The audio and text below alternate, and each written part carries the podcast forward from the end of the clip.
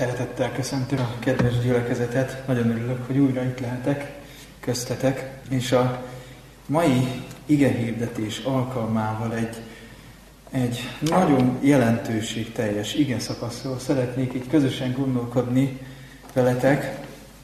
Péter apostol második levelének az első hét verséről. Péter apostol második levele, első fejezet első hét verse. Talán mindannyian ismerjük ezt az ige szakaszt, mégis jó, hogyha újra és újra elolvassuk, olyan füllel is, mint hogyha most olvasnánk először. Tehát Péter apostol második levele első fejezet első hét versét először fel, felolvasom egyben. Simon Péter, Jézus Krisztusnak szolgája és apostola, azoknak, akik velünk egyenlő drága hitet nyertek, ami Istenünknek és megtartónknak, Jézus Krisztusnak igazságában. Kegyelem és békesség adassék néktek bőségesen az Istennek és Jézusnak, ami Urunknak megismerésében. Mivel hogy az ő isteni ereje mindennel megajándékozott minket, ami az életre és kegyességre való, annak megismerése által, aki minket a saját dicsőségével és hatalmával elhívott, amelyek által igen nagy és becses ígéretekkel ajándékozott meg bennünket, hogy azok által isteni természet részeseivé legyetek, kikerülvén a romlottságot, amely a kívánságban van e világon. Ugyanerre pedig teljes igyekezetet is fordítván, a ti hitetek mellé ragasszatok gyógycselekedetet, a jó cselekedet mellé tudományt, a tudomány mellé pedig mértékletességet, a mértékletesség mellé pedig tűrést, a tűrés mellé pedig kegyességet, a kegyesség mellé pedig atyafiakhoz való hajlandóságot vagy kedvességet, az atyafiakhoz való kedvesség mellé pedig szeretetet. Olyan sok minden van leírva ebben a néhány igében, és nem is tudom, hogy így első hallásra fölfogjuk-e, hogy milyen, milyen jelentőségteljes dolgokról van itt szó. Tele van bátorítással, e, tele van útmutatással, iránymutatással keresztény életre vonatkozóan, és azt hiszem, hogy méltó arra, hogy újra és újra átgondoljuk ezeket a, ezeket a dolgokat, amik itt le vannak írva. Én, hogyha címet kellene adni ennek a rövid igeszakasznak, akkor én azt mondanám, hogy ez a keresztény jellemfejlődésnek a programja. Leginkább itt ugye az ötödiktől a hetedik versig eh, terjedő szakaszra gondolok, de az első négy vers az azt hiszem, hogy éppen olyan fontos.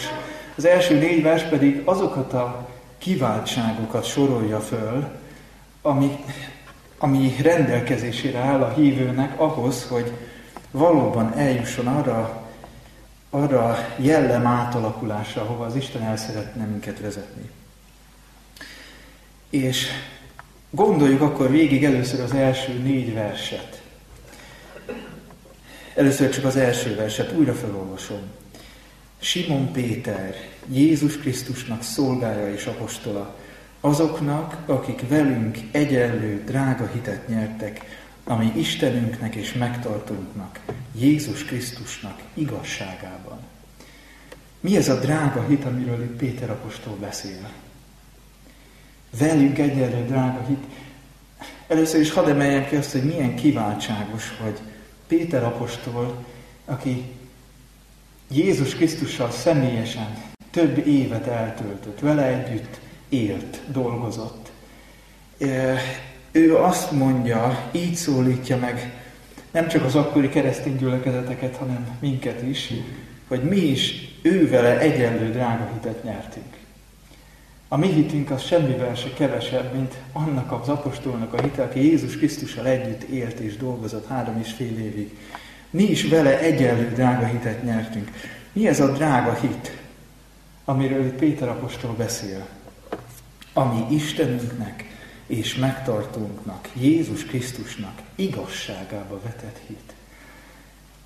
Ez egy bibliai szakkifejezés. Istennek és a mi Urunknak, Jézus Krisztusnak igazsága. Ez nem csak egyszerűen annyit jelent, hogy Isten és Jézus Krisztus igaz erkölcsi lény, és hogy minden, amit tesz, az, az igazságban megy végbe, hanem az, hogy Isten Krisztusban az ő saját igazságát, az ő saját igaz életét kínálja föl az embernek. És mindenkinek fölkínálja, aki elfogadja, aki kész lemondani a bűneiről, hogy az Isten igazsága elfoglalja a bűn helyét. Ez a világegyetem legnagyobb ajándéka, amit egy ember kaphat. Istennek és a mi Urunknak, Jézus Krisztusnak igazsága. Jeremiás proféta írja azt a 33. fejezet 16. versében, hogy az Úr a mi igazságunk. Tehát az az ajándék, amit Isten ad nekünk, az ő igazsága, az nem külön választható őtőle. Az az ajándék, amit ő ad, az tulajdonképpen önmaga. Az Isten válik a hívőnek a saját igazságává. Ő maga lesz a, az hívő embernek az igazsága. Micsoda gondolat, ezzel nem lehet eleget gondolkozni. Az Úr a mi igazságunk. Ez az a drága hit, amiről Péter apostol beszél. Az igazság, ami adatik, hogy a bűnös ember bűne helyébe lépjen. És az Isten, Istennel egy egészen más közösségre hozza azt az ember. Az Istennel kerül olyan szoros szövetségbe, hogy az Isten lesz neki az igazsága. Nem lehet ezeket a szavakat eléggé végig gondolni. Hogy, hogy micsoda kiváltság ez. És utána Péter apostol így folytatja, kegyelem és békesség adassék néktek bőségesen. A legjobb, amit kívánhat az embernek.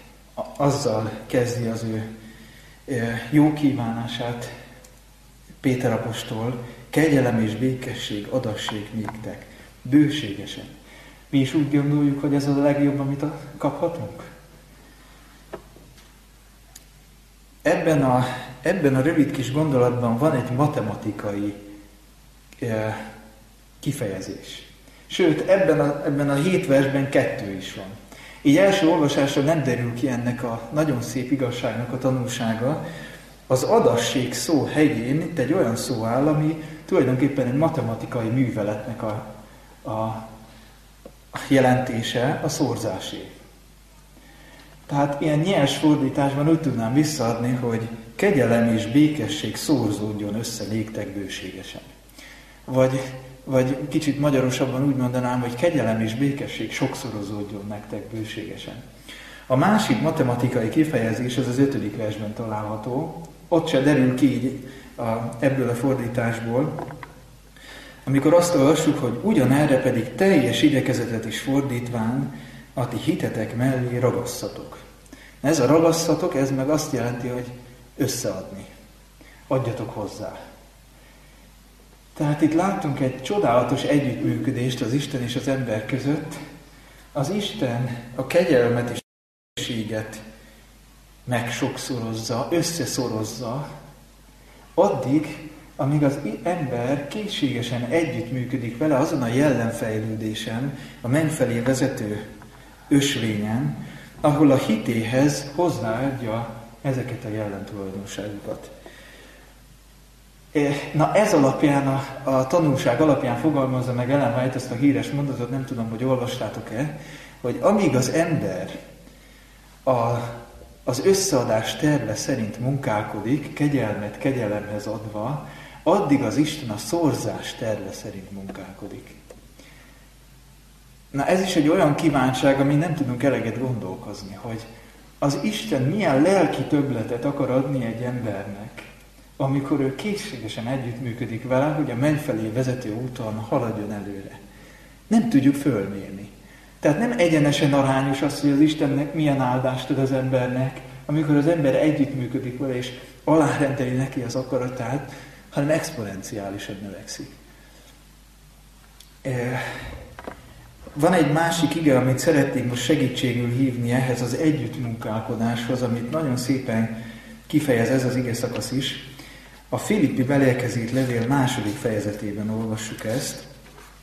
Filippi belélkezét levél második fejezet, 12. vers vége és a 13. fejezet.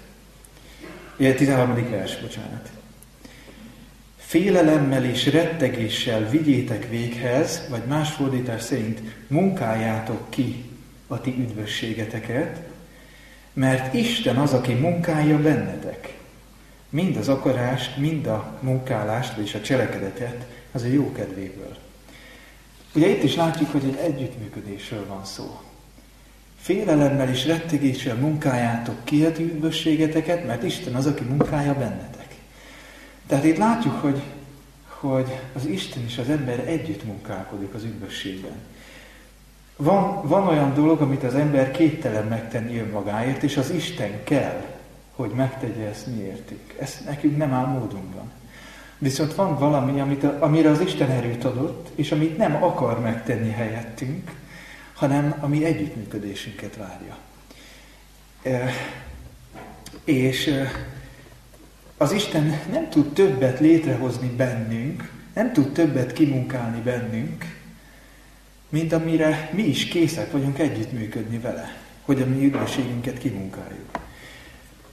És visszatérve ez a gondolathoz, hogy én úgy hívom ezt, hogy a mennyei matematika. Kedves gyerekek, remélem, hogy aki nem szereti a matematikát, az ezentúl megszereti, hogyha belegondol abba, hogy a jó Istennél hogy működik a matematika. Egészen más dimenziói vannak. Tehát amíg az ember csak az összeadás terve szerint, az isteni kegyelemben együttműködve, a jelenfejlődésben halad, a maga kis hatókörében lépésről lépésre, addig az Isten megsokszorozza, összeszorozza a kegyelmet és a békességet. Ugye elgondolkodtam azon, hogyha, ugye most itt a lelki dolgokról van szó, de hogyha mondjuk létezne ilyen a fizikai dolgokban, hogy valamit az ember megkeres, és ez nem hozzáadódik az előző megkeresett dolgokhoz, hanem összeszorzódna vele, akkor hány ember lenne az, aki mondjuk eh, hát ilyen csüggetten, vagy úgy megfásultan menne be dolgozni. Hát ugye ez elképzelhetetlen lenne. Na most az Isten tulajdonképpen ezt akarja a szívünkre helyezni, hogy a lelki dolgokban ő olyan többletet szeretne nekünk adni, azáltal, hogy mi csak egyszerűen együttműködünk vele, amit nem tudunk elgondolni. Nem lelkesítő ez már önmagában is? Én szerintem nem lenne egyetlen ember se, hogyha aki úgy menne be egy olyan munkahelyre, hogy a keddi megkeresett összeg az összeszúzódna hétfőivel, hogy hát neki most nincs kedvem, meg valami kifogást talál, hogy hát ha elkap valami betegséget, és lesz orvosi igazolás, hogy ne kelljen bemenni. Tehát az Isten így szeretne bennünket lelkesíteni, hogy a lelki területen így haladjunk előre, és ilyen lelki többlettel számoljunk. kegyelem és békesség szorzódjon össze néktek bőségesen. Hát ezt kívánom én is mindannyiunknak. És tovább haladva a harmadik, negyedik versre, mivel hogy az ő isteni ereje mindennel megajándékozott minket, ami az életre és kegyességre való. Na én ebben megint csak azt látom, hogy az Isten végtelenül szeretne bennünket lelkesíteni arra, hogy haladjunk előre a menny felé vezető ösvényen, haladjunk fölfelé.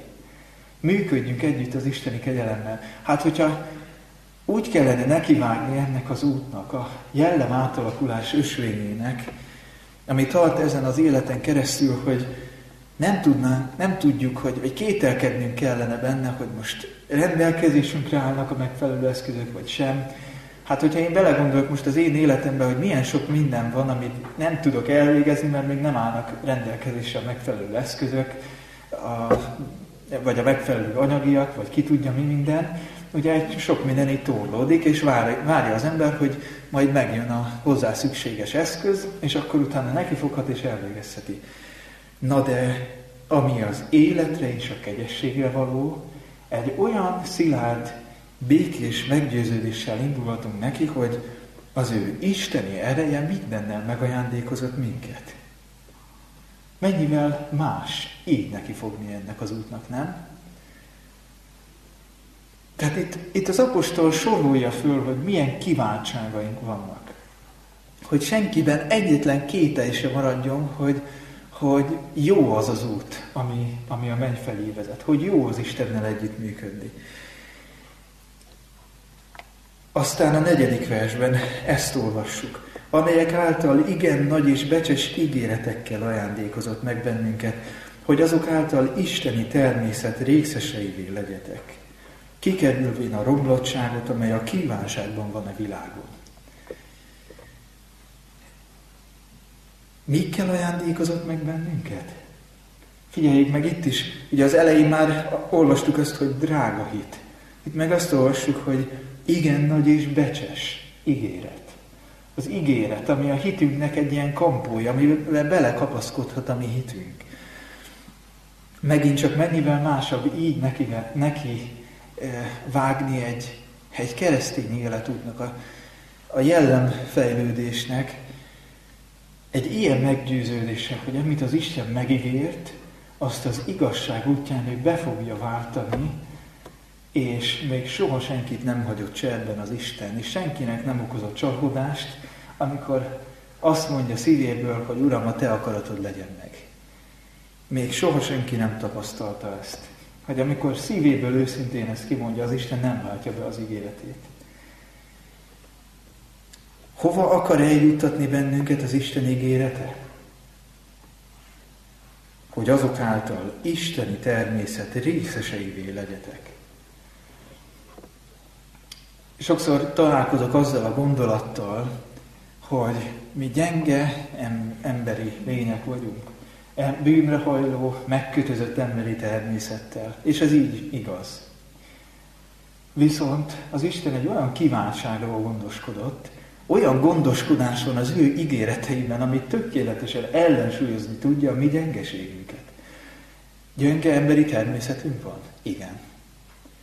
És az Isten kész bennünket isteni természet részeseivé tenni, hogy kikerüljük a romlottságot, hogy ne kelljen az emberi természetünk szerint cselekedni, noha meg mindvégig megvan az emberi természetünk? Igen.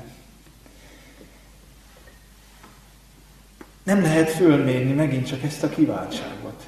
Hogy, hogy mit foglal magába ez a néhány mondat, ez a néhány gondolat. Isteni természet részeseivé legyetek. Gondoljunk ebben most úgy bele, mint hogyha most hallanánk először. Isteni természet részeseivé válik az ember. Mi által? Az ígéret által. Úgy hiszem, hogy itt ezekben a szavakban egy olyan gondolat van elrejtve, ami az hit által való tökéletes egységet eh, fejezi ki. Isten és az ember tökéletes egységbe olvad. Mint ahogy Krisztusnak isteni természete volt, és fölvette maga mell, emellé az emberi természetet, eh, és ahogy Krisztusban Isten és ember tökéletesen egy lett, ugyanúgy most Krisztus által mi is tökéletesen egybe kapcsolódhatunk az Istennel, tökéletesen egybeolvadhat a mi akaratunk az ő akaratával, és Isten természet részeseivé lehetünk. És kikerülhetjük a romlottságot, ami a kívánságban van a világon. Egyetlen rossz jellemvonást se vagyunk kötelesek megtartani. Remélem, hogy ez jó hír mindenkinek. Szeretnék egy idézetet felolvasni a Nagyorvos Lábnyomán című könyvből, ami ugyanezt az igét idézi, és azért tartom különlegesnek ezt az idézetet, mert e, abban a fejezetben található, aminek ez a címe, hogy munkálkodás az iszákosokért. Na most, hogyha valakinek volt tapasztalata azzal, hogy milyen kőkemény küzdelmet vív egy iszákos ember a kívánsággal, akkor, akkor így azt hiszem, hogy még különösebben értékelni fogja ezt az idézetet, mert hogy ugye itt ezt olvassuk, hogy Isteni természet részeseivé legyünk, kikerülve a romlottságot, ami a kívánságban van a világon. Na most az egyik, talán az egyik legkeményebb kísértés, az egy alkoholfüggő embernek a, az, hogy az alkoholhoz nyúljon. Na most itt áll ez az idézet, a, ma, a megváltó magára vette az emberiség gyengeségeit, és büntelen életet élt, hogy az ember ne féljen attól, hogy emberi természetének gyengesége miatt képtelen győzni.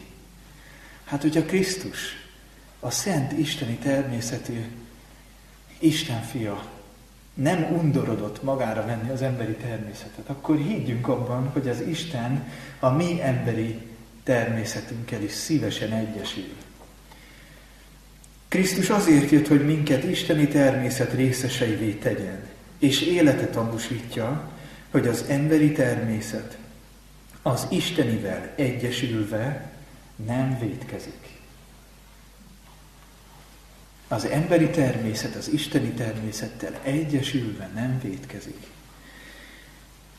Hogyan higgyünk az Isten ígéretének, hogyha az Isten ígérete az az egyik kulcs, hogy ez a kívánság, ez, ez elérhető legyen számunkra.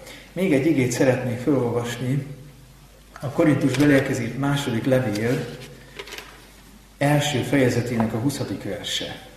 2 Korintus 1.20 Mert Istennek valamennyi ígérete ő benne lett igenné, és ő benne lett ámmenné az Isten dicsőségére mi általunk. Soha nem értettem ennek az igének a végét, hogy miért áll az ott, hogy mi általunk. Mit akar ez kifejezni? Hogy jövünk mi a képbe? Hát nem csak arról van szó ebben az igében, hogy amit az Isten megígért, mivel hogy Krisztus az áloga minden igaz, minden ígéretnek, ezért az bizonyos számunkra is. Ő benne lett igenni és menni.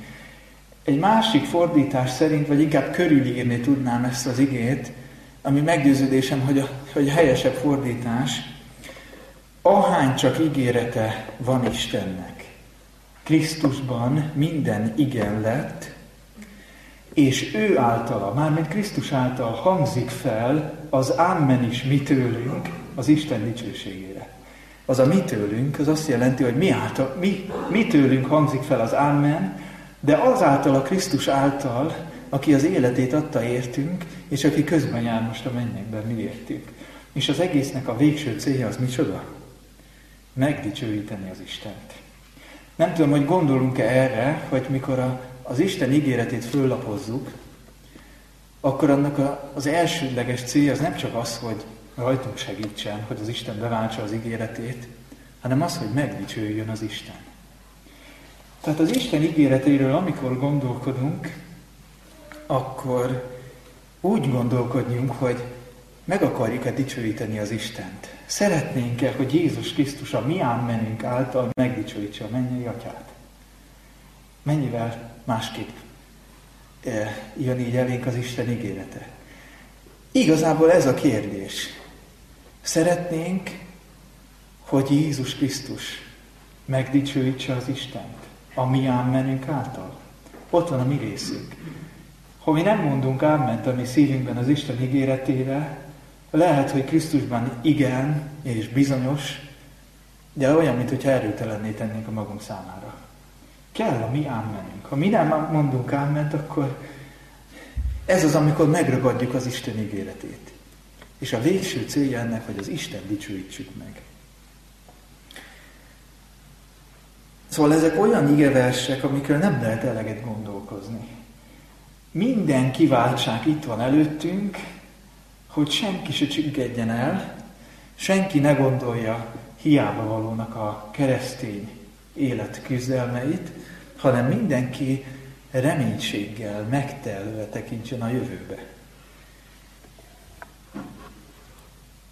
És akkor rátérve az ötödik, hatodik, hetedik verse, eh, azután, hogy előttünk van az a hit, amire szükségünk van, hogy tudjunk előre haladni lépésről lépésre, eh, most elénk adja Péter apostol nagyon világosan azokat a keresztény jellemvonásokat, amiken, amikben egy egész életen keresztül növekednünk kell.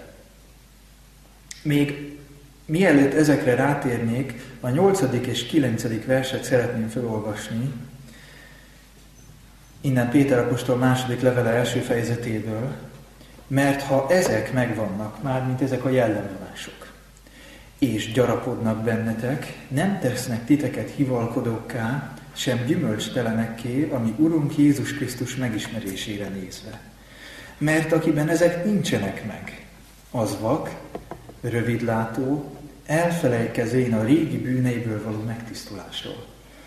Nekem ez a két ige azt üzeni, hogy nincsen megállás. Vagy ezek megvannak és gyarapodnak, tehát vagy haladunk előre, de olyan nincs, hogy megállunk egy szintet. Különben visszaesünk. Különben megvakulunk. Akiben ezek nincsenek meg, az vak, rövidlátó. Különben egy vakság száll az emberre, és még azt is elfelejti, amit az Isten korábban tett érte. Elfelejtkezvén a régi bűneiből való megtisztulásról. Tehát az Isten minden kiváltságot elénk helyez, és azt mondja, hogy haladj előre.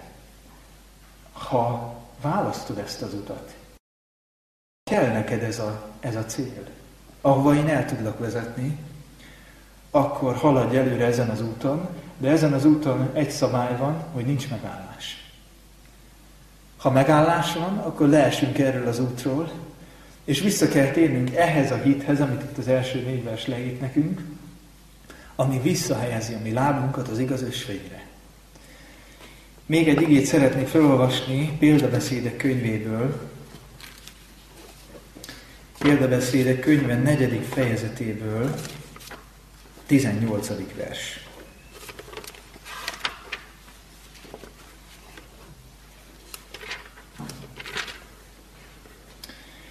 Az igazak ösvénye pedig olyan, mint a hajnal világossága, mely minél tovább halad, annál világosabb lesz a teljes délig. Figyeljük meg, hogy az igazak ösvénye. Igaznak lenni, vagy az igaz ember az egy, nem egy ilyen statikus, befagyasztott állapot, az egy ösvény. Az egy együttjárás az Istennel. Ahogy több helyen olvassuk a Bibliában, hogy például, hogy Istennel járt Noé, vagy Énok Istennel járt. Együtt járni az Istennel. Figyeljük meg, hogy az igaz a kösvénye. Az Isten olyan kívánságot adott az embernek, hogy amikor még csak kicsi világosság jutott el hozzá, ha az Isten ígéretét megragadja, olyan isteni erő munkálkodik benne, ami fölülemeli őt a kívánságon. És a neki adatott világosság szerint igaz. De milyen jó, hogy igaz lehet az ember akkor is, amikor még csak a hajnal világossága süt rá, de nem kell megállni a hajnal világosságánál, hanem lehet tovább haladni a teljes délig. Krisztus igazsága pecsételi el a hajnal világosságában élő, de ha, szívvel, lélekkel elő, előre törekvő keresztény embert is, meg azt is, akinek hatalmas világosság adatott már. Tehát ez egy ösvény, amin haladni kell előre. Visszatérve a kiinduló szövegünkhöz,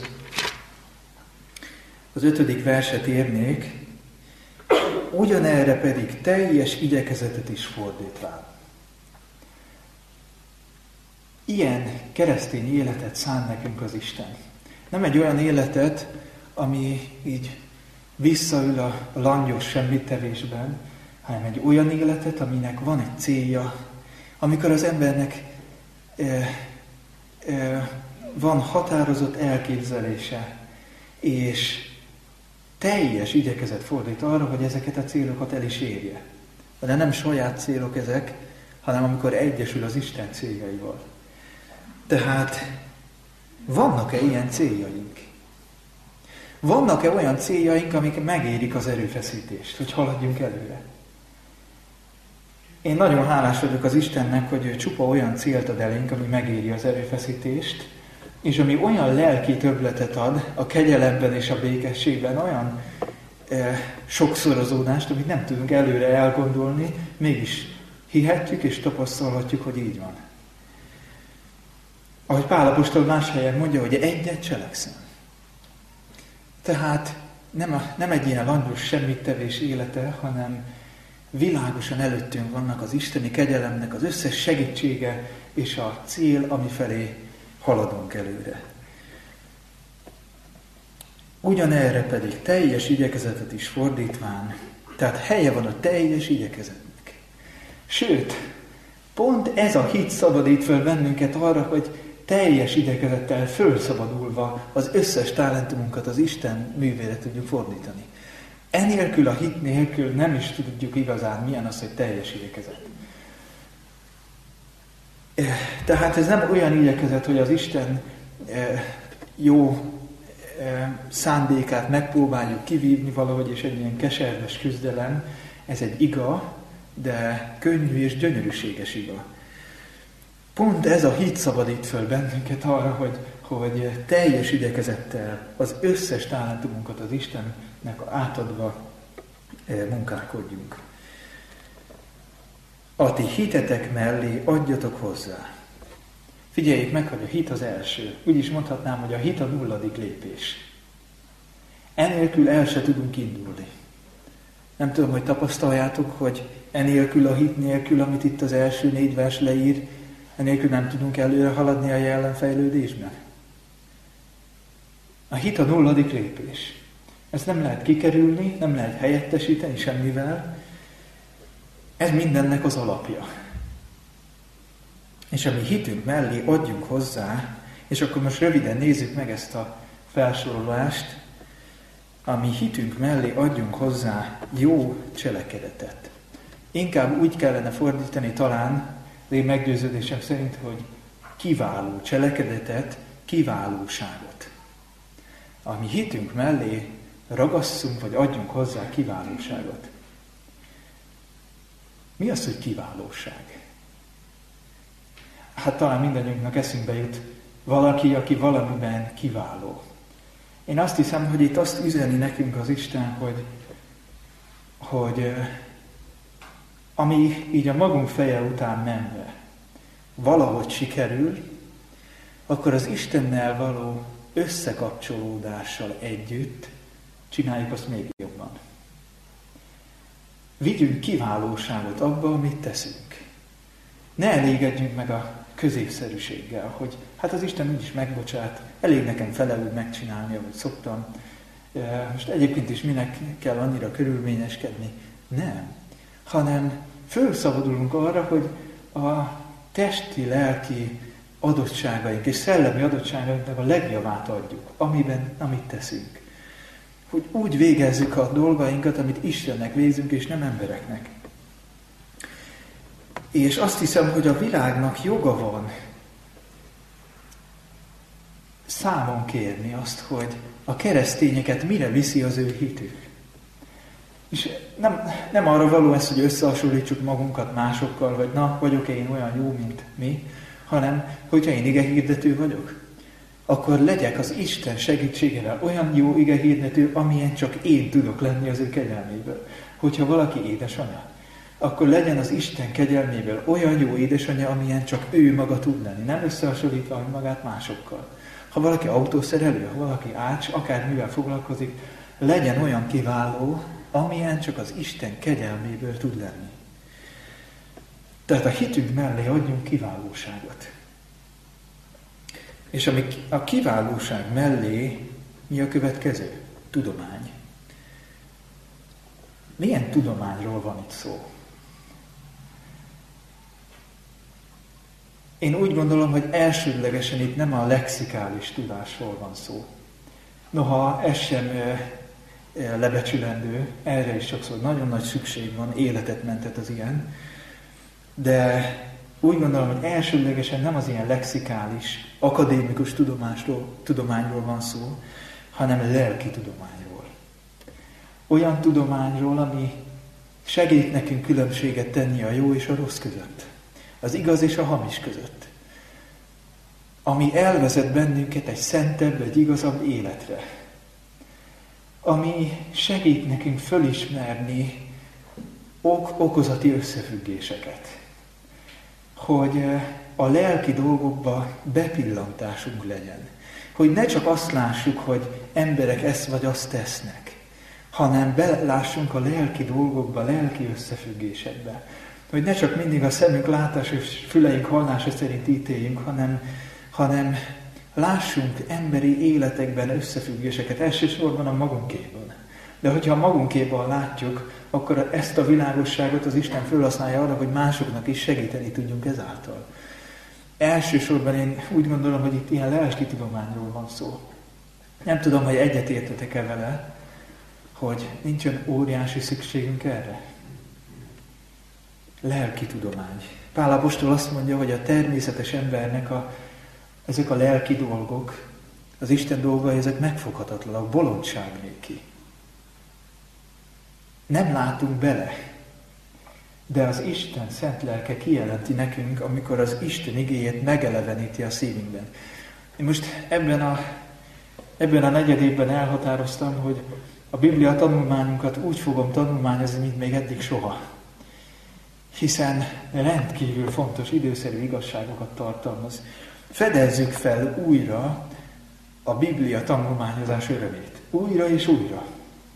Mikor azt gondoljuk, hogy, a, hogy valamit áttanulmányoztunk, akkor fogjunk hozzá még egyszer, azzal a szilárd meggyőződéssel, hogy az Isten tud nekünk még eh, korábban nem értett és korábban megfoghatatlan dolgokat kijelenteni.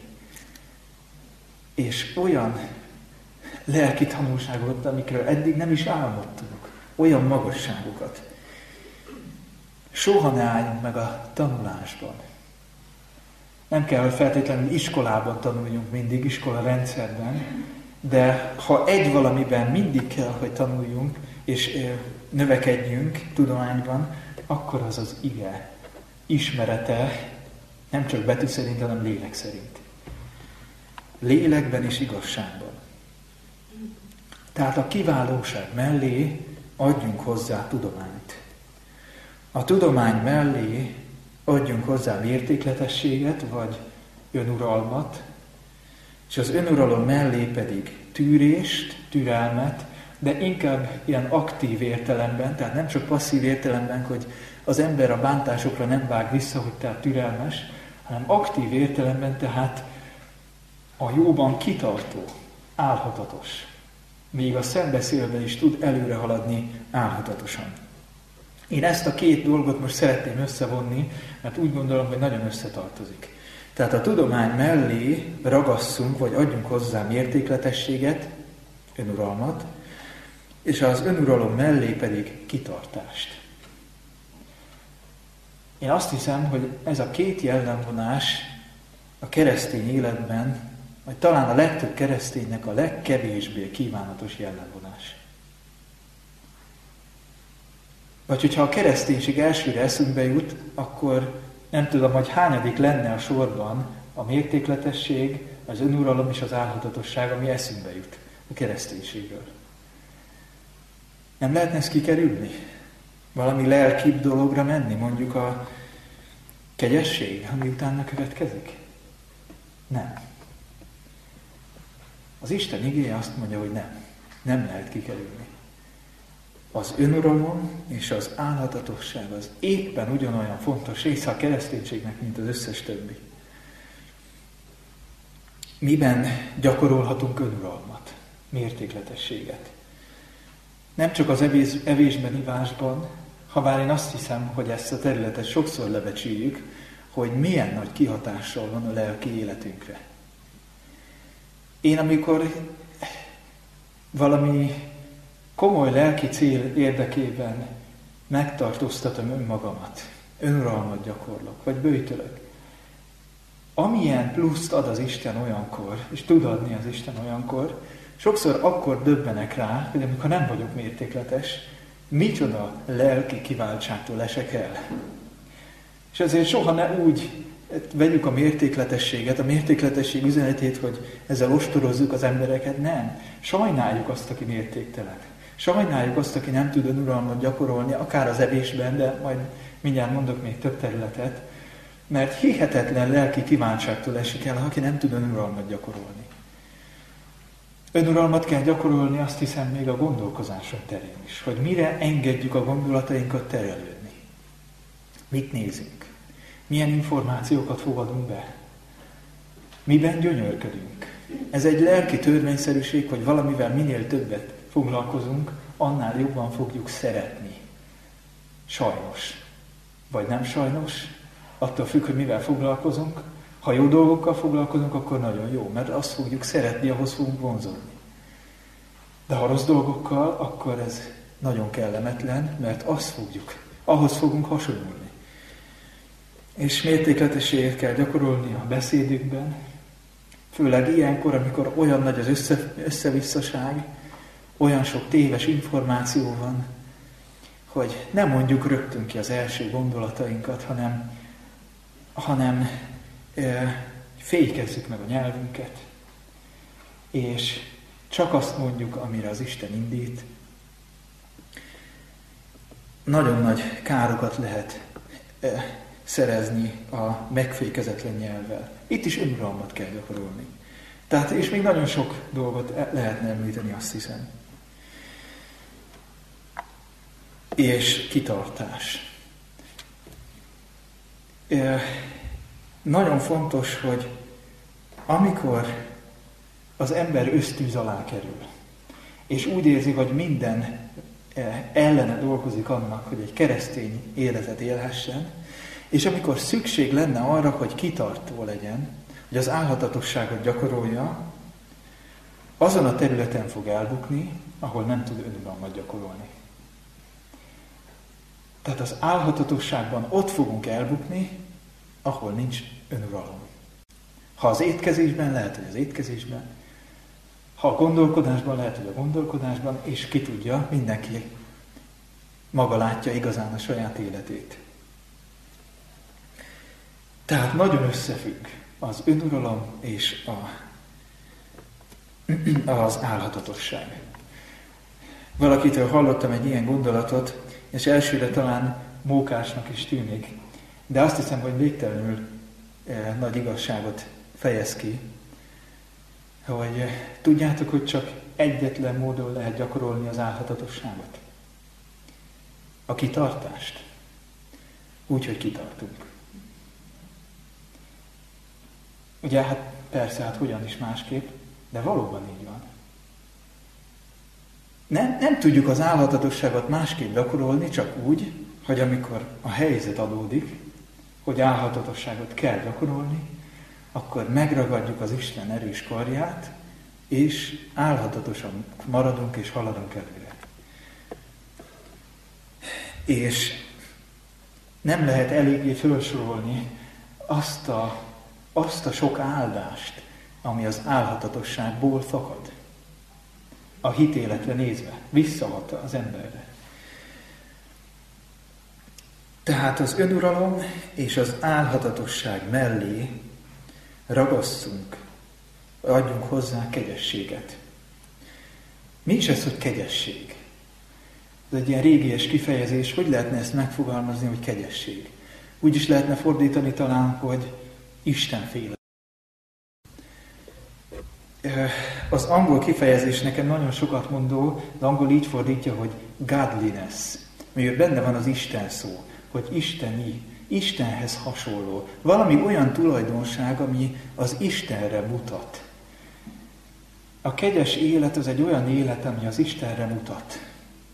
Egy olyan élet, ami folyton tudatában van annak, hogy van egy Isten. Nem tudom, hogy eszünkbe jut-e olyan ember, aki a legváratlanabb pillanatban egyszer csak úgy eszünkbe juttatta azt, hogy van Isten. És hogy Isten nélkül értelmetlen lenne az élet. Értelmetlen lenne élni Isten nélkül. Isten félő élet. Vagy ahogy más eh, hasonlatot olvasunk a Bibliában, a az Isten félelemre, hogy Krisztusnak jó illata vagyunk. Jó illat. Milyen az, amikor egy, egy csoportban, vagy egy, egy társaságban valaki megjelenik, vagy áthalad közöttünk, és valakinek ilyen nagyon finom illata van. Lehet, hogy az ember nem is tudja, hogy kinek, de hogy fölkapja a fejét, hogy mi ez a, mi ez a kellemes illat, ez a parfüm, finom illatozás, ami árad valakiből. Na most ilyen lehet ez az Isten félő élet. Lehet, hogy meg se szólal. Lehet, hogy sokáig észre se veszik, hogy ott van, de vagy valami kis megnyilatkozása, hogy az embereknek eszükbe juttatja, hogy van Isten, aki gondviselő, aki szeret bennünket, és aki beszeretne kapcsolódni az életünkbe. Csodálatos tulajdonság, kegyesség, Isten félelem. Ez is egy olyan tulajdonság, amiben növekednünk kell. Egész életünkben. És az Isten félelem mellé adjunk hozzá, vagy kegyesség mellé atyafiakhoz való hajlandóságot, vagy ahogy említettem, kedvességet. Atyafiakhoz való, tehát testvéri kedvességet. Testvéri kedvesség, testvéri szeretet. Ez egy olyan különleges tulajdonság, ami a többiekkel együtt olyan, hogy nem lehet kikerülni. Az Isten úgy szerkesztette meg az ő népét, az ő egyházát, hogy ők egy testet alkotnak. Mindenki ki különböző tag, de mindenki egy egységbe tartozik össze. És nem mondhatja a, a, a szem a kéznek, hogy te nem kell lesz nekem, vagy a lábnak, hogy nekem nem kell lesz, mert, mert testvérek vagyunk. Hogyha elismerjük Istent a mi atyánknak, nem tehetjük meg úgy, hogy közben a többi testvéreinket ne ismernénk el testvéreinknek. Vagy elismerjük Istent atyánknak, és akkor elismerjük a többi testvéreinket is testvérünknek, vagy pedig nem, a kettőt nem lehet szétválasztani. Vagy pedig akkor nem ismerhetjük el Istent sem atyánknak. És tehát ez egy rendkívül fontos tulajdonság. És a világ arra vár, hogy egy olyan kereszténységet mutassanak be neki, ami működik. Valakitől hallottam egy ilyen nagyon e, szemléletes megfogalmazást, hogy ha valami nem működik otthon, akkor azt ne akarjuk továbbadni. Hogyha valami nem működik a gyülekezeti családban, vagy a szó szerinti családot is vehetjük, akkor azt ne akarjuk továbbadni.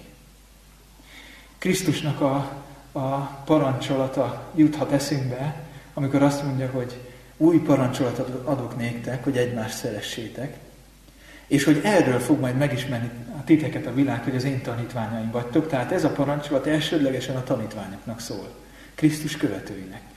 Új parancsolatot adok néktek. Ez nem egy opció, ez egy parancs.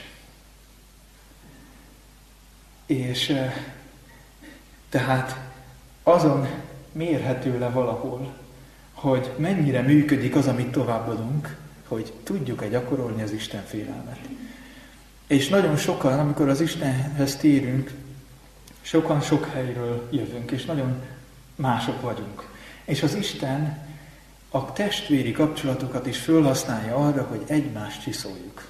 Hogy az érdes, kiálló felületeket le, lecsiszolja. Hogy használható kövek legyünk az Isten kezében.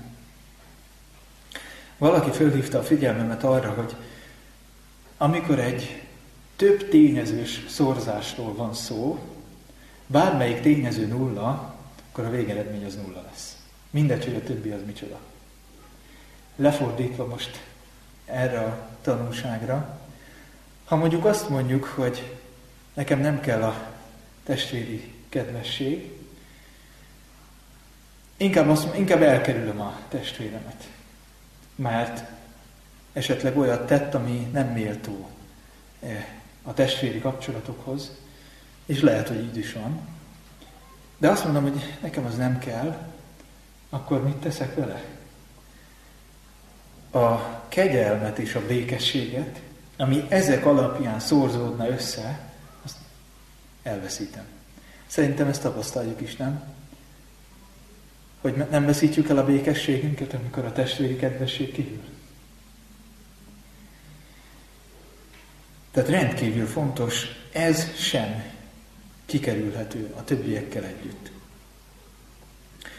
És a testvéri kedvesség, az atyafiakhoz való kedvesség mellé az utolsó és mindent bekoronázó eh, tulajdonság a szeretet. Itt az agapé szó van az isteni szeretet.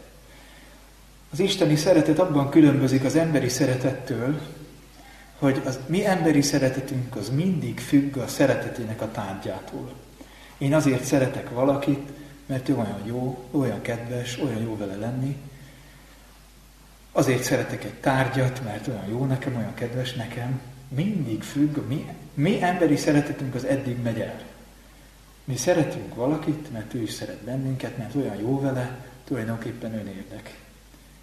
Még az anyai szeretet is, ami mondhatnánk, hogy az emberi szeretet csúcsa, ahogy szereti a gyermekét, a másik gyermekét már nem szereti úgy.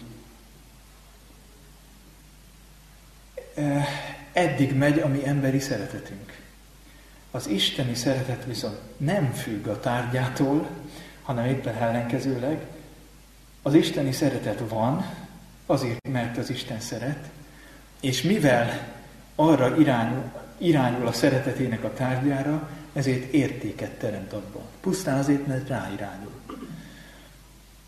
Én úgy gondolom, hogy itt ez az utolsó tulajdonság, itt valahol a tökéletességet tárja elénk. Tökéletesnek lenni olyan értelemben, hogy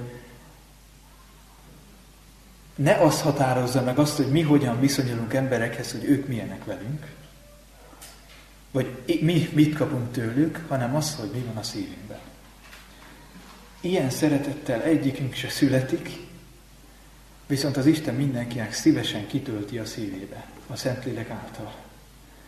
Mindannyian úgy lettünk megteremtve, hogy van egy hely, van egy űr bennünk, ami csak az Isten szeretetének van föntartva, és az csak azt tudja betölteni.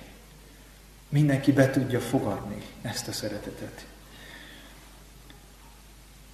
Menjünk végig még egyszer ezeken a jellemvonásokon. Nem tudom, hogy javasolhatok egyet, hogy a gondolatainkban újra és újra menjünk végig ezeken.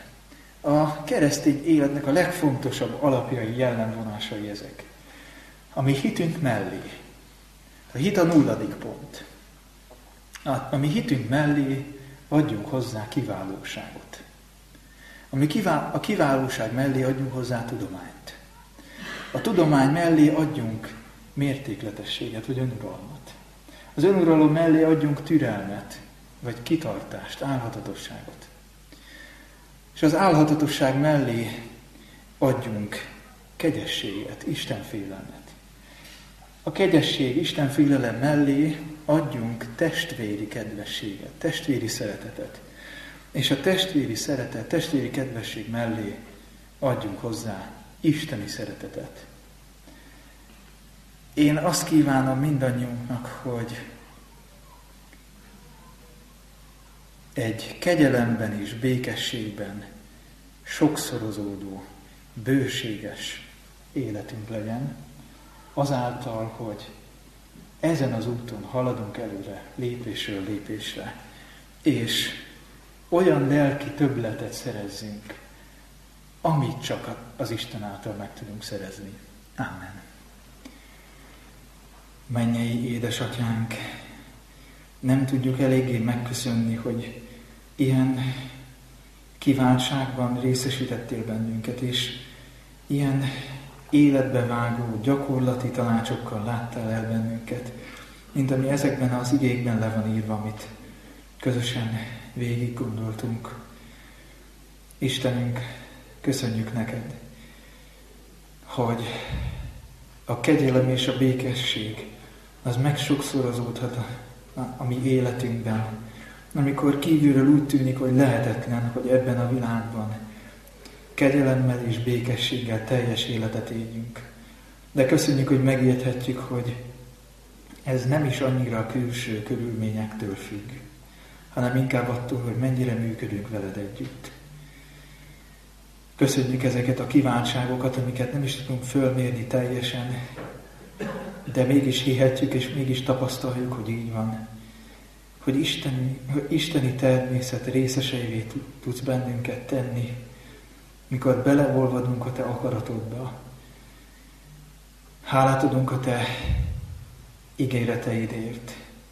Hálát adunk a Te legnagyobb ajándékodért, Jézus Krisztusnak, ami megváltunknak igazságáért. És add Istenünk, hogy megtapasztaljuk annak a bővelkedő és fölfelé haladó életnek a, az örömét, amiben ott van a teljes igyekezet, amiben ott van az önmegtagadás, de miközben ott van, ugyanakkor ott van a te kegyelmed és békességednek a bővölködése. Istenünk ad, hogy ettől illatozzon a mi életünk, és köszönjük, hogy igazából ettől függ a mi boldogságunk. Hálát adunk neked ezért a csöndes alkalomért, amit itt együtt tölthettünk, és a Te igédnek gazdagságáért. És formál tovább bennünk ezeket a gondolatokat a Te szent lelked által. Amen. Amen. Hogy engem